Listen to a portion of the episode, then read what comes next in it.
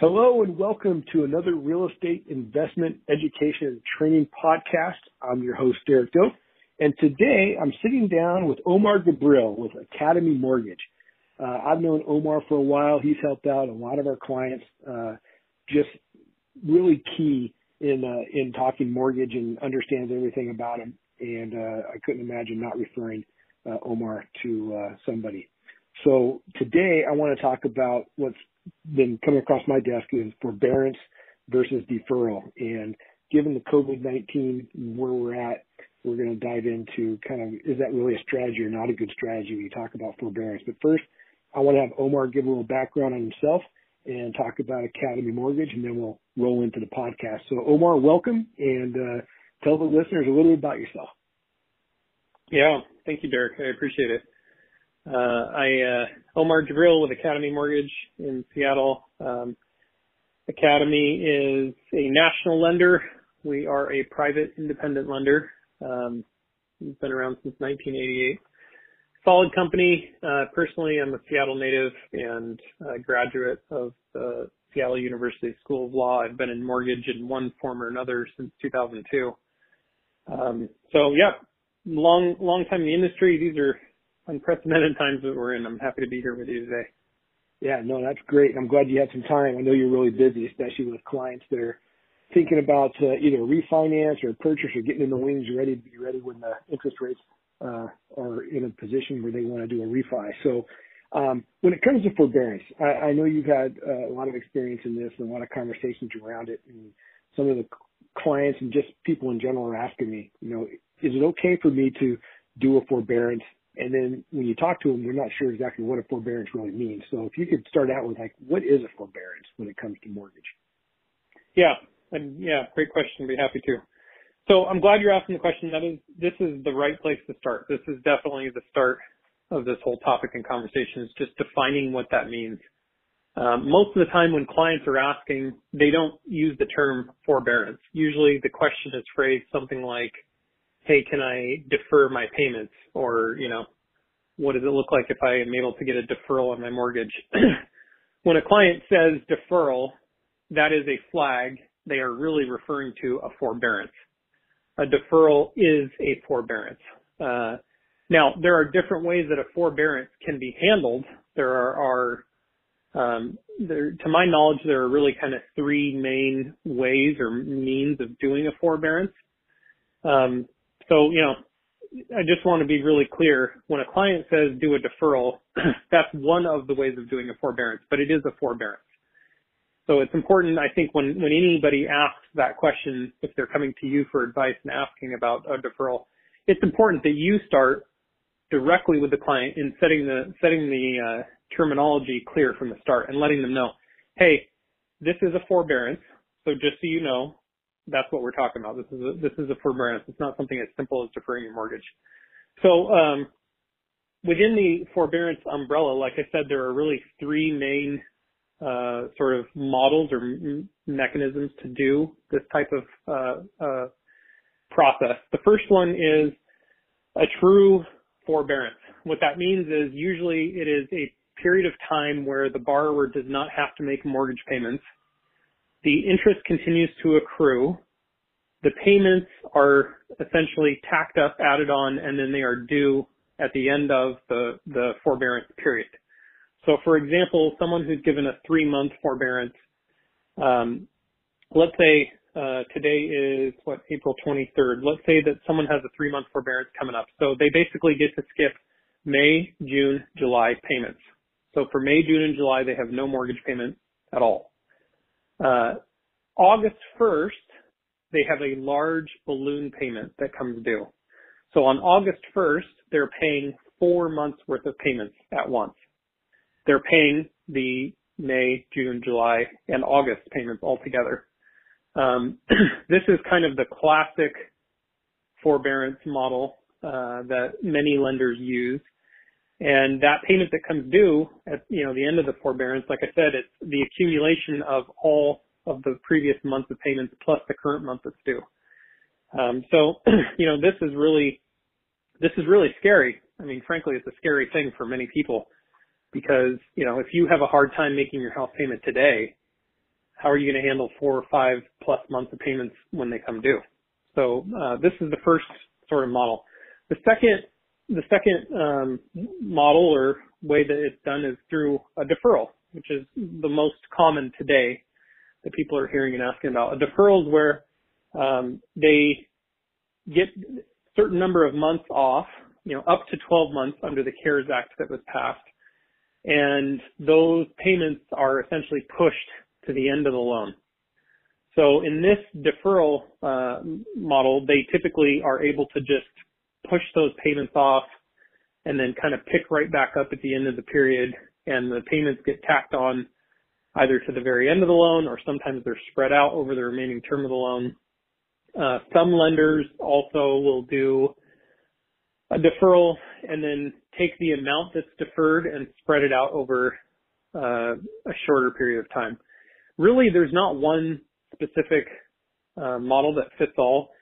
Every lender has the discretion and the ability to offer, you know, whatever they see fit. So there's not a uniform way that lenders are approaching this. Um, the third, go ahead. No, no, no. I, I'll get to the third one because I, I, I wanted to jump in there with uh, at the end is kind of talking about how how are they looked at? You know, how do the lenders look at that? Yeah. Thing? So do the third yeah, one yeah. and then let's hit that question. Yeah, the third one really not a whole lot. Uh, the third one is really kind of more of what's called a modification. So a modification is where, you know, again, they allow the client, they allow the borrower to put off payments for a certain amount of time, and then they actually modify the terms of the loan, you know, going forward after that. The modifications, these are much more rare. Uh, we saw a lot of these types of modifications come out of the two thousand eight recession. Most of the clients that I saw coming out of that period who were in distressed situations had modifications that were done. Um, and that actually is a great segue into your question about how these are looked at and handled, because Uh, you know, I want to say up front and be really transparent and clear and honest that what I'm going to say is how we look at these today. And I have a feeling that six months, twelve months, uh, you know, uh, five years from now, these may be looked at differently in the future than they are today, especially given kind of the prevalence and how big of an issue this is becoming. These may be looked at more leniently in the future than we do right now. That's a hope. Um, And I think the only way to safely kind of advise clients about how to predict, or, or I'm sorry, how to navigate through this, these decisions in these times right now, is to be safe and be conservative and just assume worst case scenario that it's actually not going to get any better. If it does get better, then great. But I think it's safe to assume that, you know, things are going to be yep. at least as tight as they are now. So, um, so to your question, uh, if a client enters into forbearance on their mortgage, it doesn't matter whether it's a forbearance, a modification, uh, deferral, that loan immediately becomes ineligible for refinancing with any lender that I am aware of. So if a client does a forbearance on their home, that will show up on their credit report immediately. Uh, whether or not it, it harms their credit score really is based on that individual lender and how they handle their reporting to the credit bureaus. It is very clear in the CARES Act legislation that lenders are not supposed to, uh, you know, adversely report uh, missed payments or skip payments under this to the credit bureau. So technically, theoretically, someone that does a forbearance shouldn't see their credit score go down. Um, Those are the letters of the law, and how it's actually interpreted and in, implemented by each individual lender is obviously going to be, it's obviously going to vary from one place to the next. Technically, it shouldn't hurt your credit score. That being said, even without it actually hurting your credit score, we have already seen, and I've had this happen already with uh, more than more than a couple Brighton Jones clients, where um, the lender reports the loan as being in deferral or in forbearance, and again. Uh, this is very nuanced. This is not a drop in credit score. This is the way the actual account itself is reflected on the credit report. There are notations on the mortgage itself that says account in deferral status or account in forbearance status or impacted by a disaster. That's the notation that we've seen. Flagstar, for example, has been, has flagged every single mortgage client of theirs, has flagged their accounts, whether or not they initiated a forbearance activity. When an account is flagged, as being impacted by a forbearance, it is ineligible to be refinanced. Um, you know, we can't, even prior to this pandemic, if a client had reached out to us, say, in January and wanted to refinance their loan, and they had done a forbearance a year ago or five years ago, if, if it said forbearance on the mortgage account that we were going to try to refinance, it was ineligible to refinance. So you really, basically what you're doing is you're completely sh- shutting off any future opportunity to refinance that loan.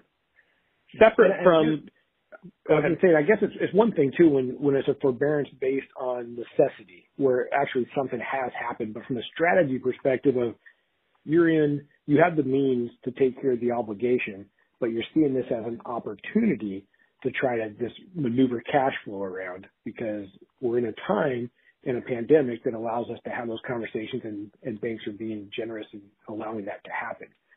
So, correct. Uh, at, yeah. So as you're, as you're talking, I'm thinking of it in two scenarios. One is those, I mean, who are actually impacted. I mean, you have to do this and I totally get that. And I had a similar situation in two thousand eight with a couple of investment properties I had and had to go with hat in hand to the bank and say, look, I can't make these payments. Can we work together? And we were able to work together and take care of that. And it all worked out well. But to go in and just try to take advantage of the situation, one, it's not morally right.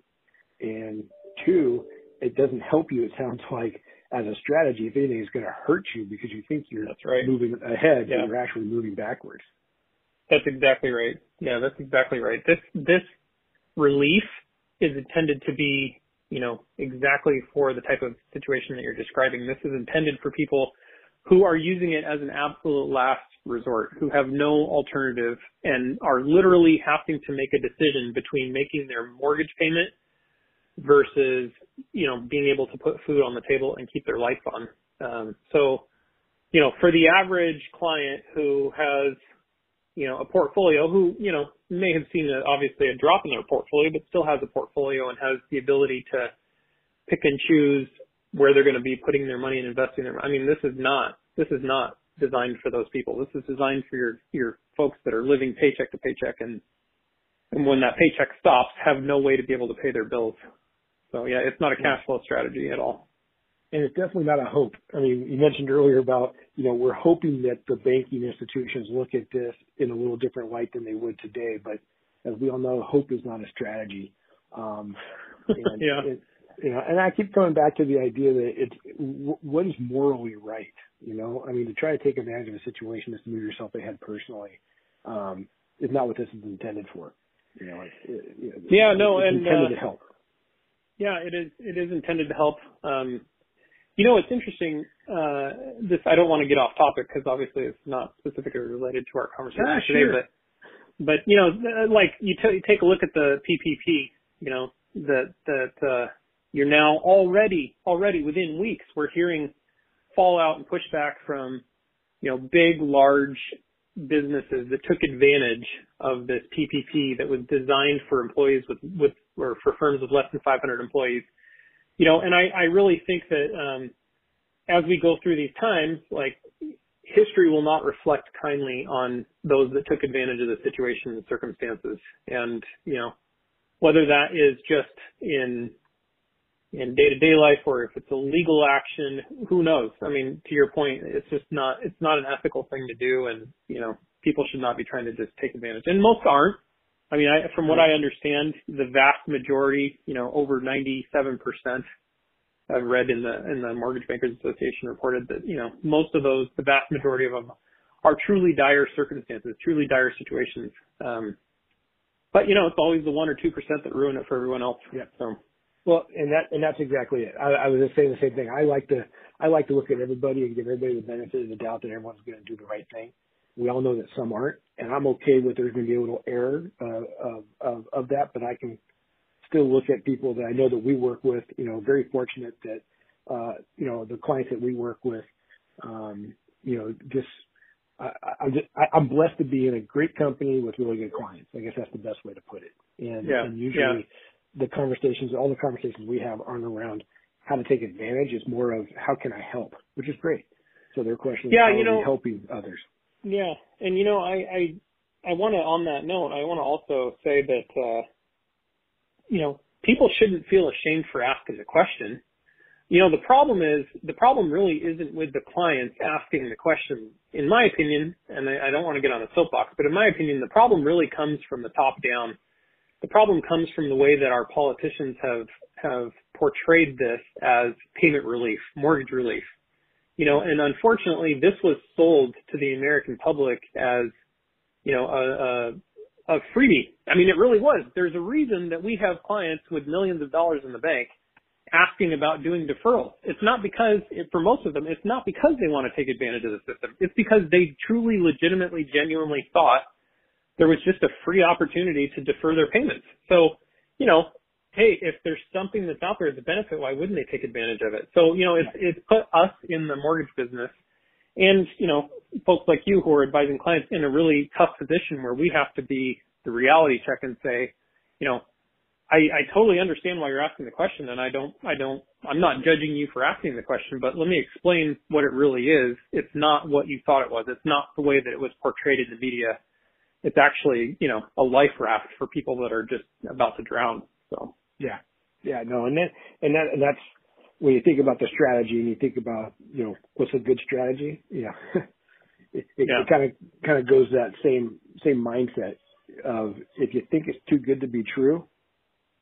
Yeah, it probably yeah. is, and yeah. uh, and and so I mean, even even I mean, I'll, while we're off on a couple other tangents, property taxes, right? We got deferral of property taxes in our area, and many other jurisdictions as well got the deferral of their uh, property taxes pushed out.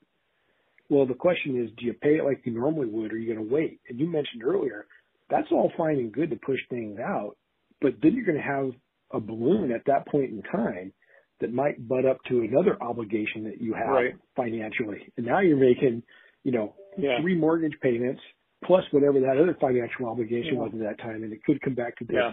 put you in a little bit of a, a quandary as, as far as how do you take care of that. So, um, yeah. you know, you know I, um, that's a tough, you know, one. another good, another good example of this, Derek, do you remember? So coming out of the two thousand eight recession, one of the things that the, uh, the administration did, and I, I'm not going to say the Bush administration or the Obama administration, because truthfully, I don't remember which one actually enacted this specific thing that I'm going to talk about. But part of the TARP program, the Troubled Asset Relief Program, that was designed to help motivate the economy and get people moving again. I don't know if you recall. Do you remember they did that eight thousand dollars uh, incentive for people, for first-time buyers to buy a home? It was, you know, you were yeah, going to get an eight thousand dollars tax credit. Yeah. It was awesome, and everyone in the industry was super excited about it, and it was looked at like this really great thing, and, you know, it was, they announced it, and it was going to be available for six months, and it was really going to be a shot in the arm to help get people moving again, and, you know, eight grand for your average first-time buyer is, is not an immaterial amount. Well, they, they did this, and then, you know, we had, I don't know how many hundreds of thousands of people uh, took advantage of it, and then after the fact, with a lot less, you know, uh fanfare for sure, they said, oh, well, actually, these are actually going to be loans. So, you know, all the people that got that eight thousand dollars tax credit, well, turns out they're actually looked at now as loans. Now, granted, they're zero percent loans, you know, and you have one or two or I don't, I can't remember how much time they gave people to pay it back. But, you know, again, it was just kind of an example of like, there is no such thing as a free lunch. And, uh, and it was really unfortunate because I was one of those people. I mean, that's why I remember this so clearly, because I bought my first home in two thousand seven, and uh, I was one of those people that, that looked at that eight thousand dollars credit and thought, wow, that'd be really nice to take advantage of that. Um, and then after the fact, like I said, it turned out it wasn't a grant or a gift or anything like that. It was, it ended up being a loan that had to be repaid. So, yeah, there's always there's always ways to kind of tack things on. Um, And, uh, yeah. and, and and you see it, you know, in a lot of effort. But I mean, at the highest level, the goal here is let's get everybody back to working. Let's get everybody, you know, be, making sure they have a roof over their head, um, making sure they have the opportunity not to be kicked out of their apartment or out of their home. And the mortgage is just another one of those. And and, yeah. and, and, and I'm seeing, like I said, the deferment, the forbearance.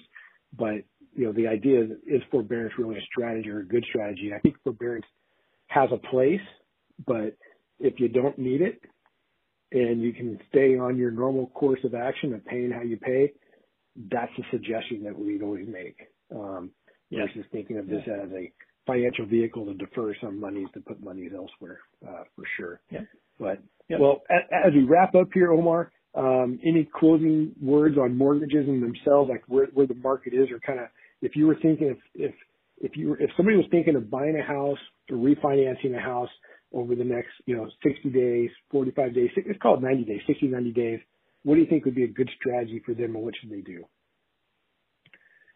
Yeah. Um, you know, the best, best advice that I could give people right now is just to have their ducks in a row, get ready, um, be prepared to strike quickly. The market is incredibly, incredibly hot and competitive. I mean, you would be shocked to hear the multiple offer escalations that we're seeing left and right. Uh, in the middle of a lockdown, I had this past weekend alone, I had eight clients make offers on homes, eight.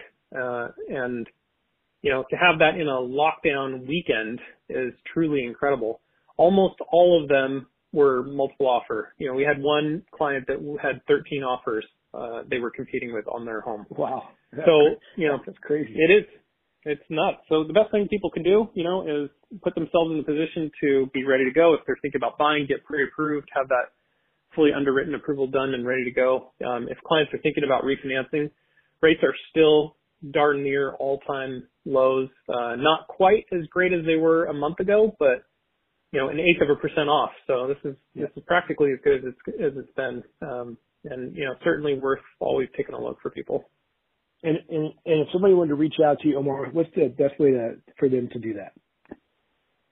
Uh, yeah, they can call. Uh, two oh six, five eight two, five nine seven nine is our direct line, or um, academy mortgage dot com is our website. And, uh, you know, we're happy to engage. And, you know, I, I want to make that offer not just obviously for sales, for, you know, people interested in doing something, but also for this forbearance topic. I mean, I really feel like anyone that we can help right now understand the true implications and and downstream impacts of what a forbearance would mean for them is really a service that we can provide. And there's obviously zero skin in the game for us uh, in terms of, like, you know, uh, cost or anything like that. We're, there's no fees.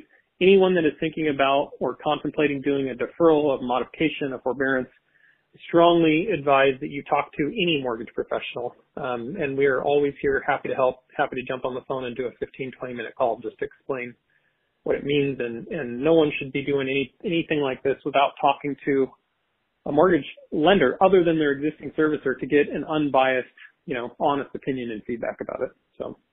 No, that's great. And I appreciate that, Omar. I know you've done it multiple times for me when I've sent over a quick note and you're quick to get back and saying, hey, here's what's a good strategy. Here's what you think about.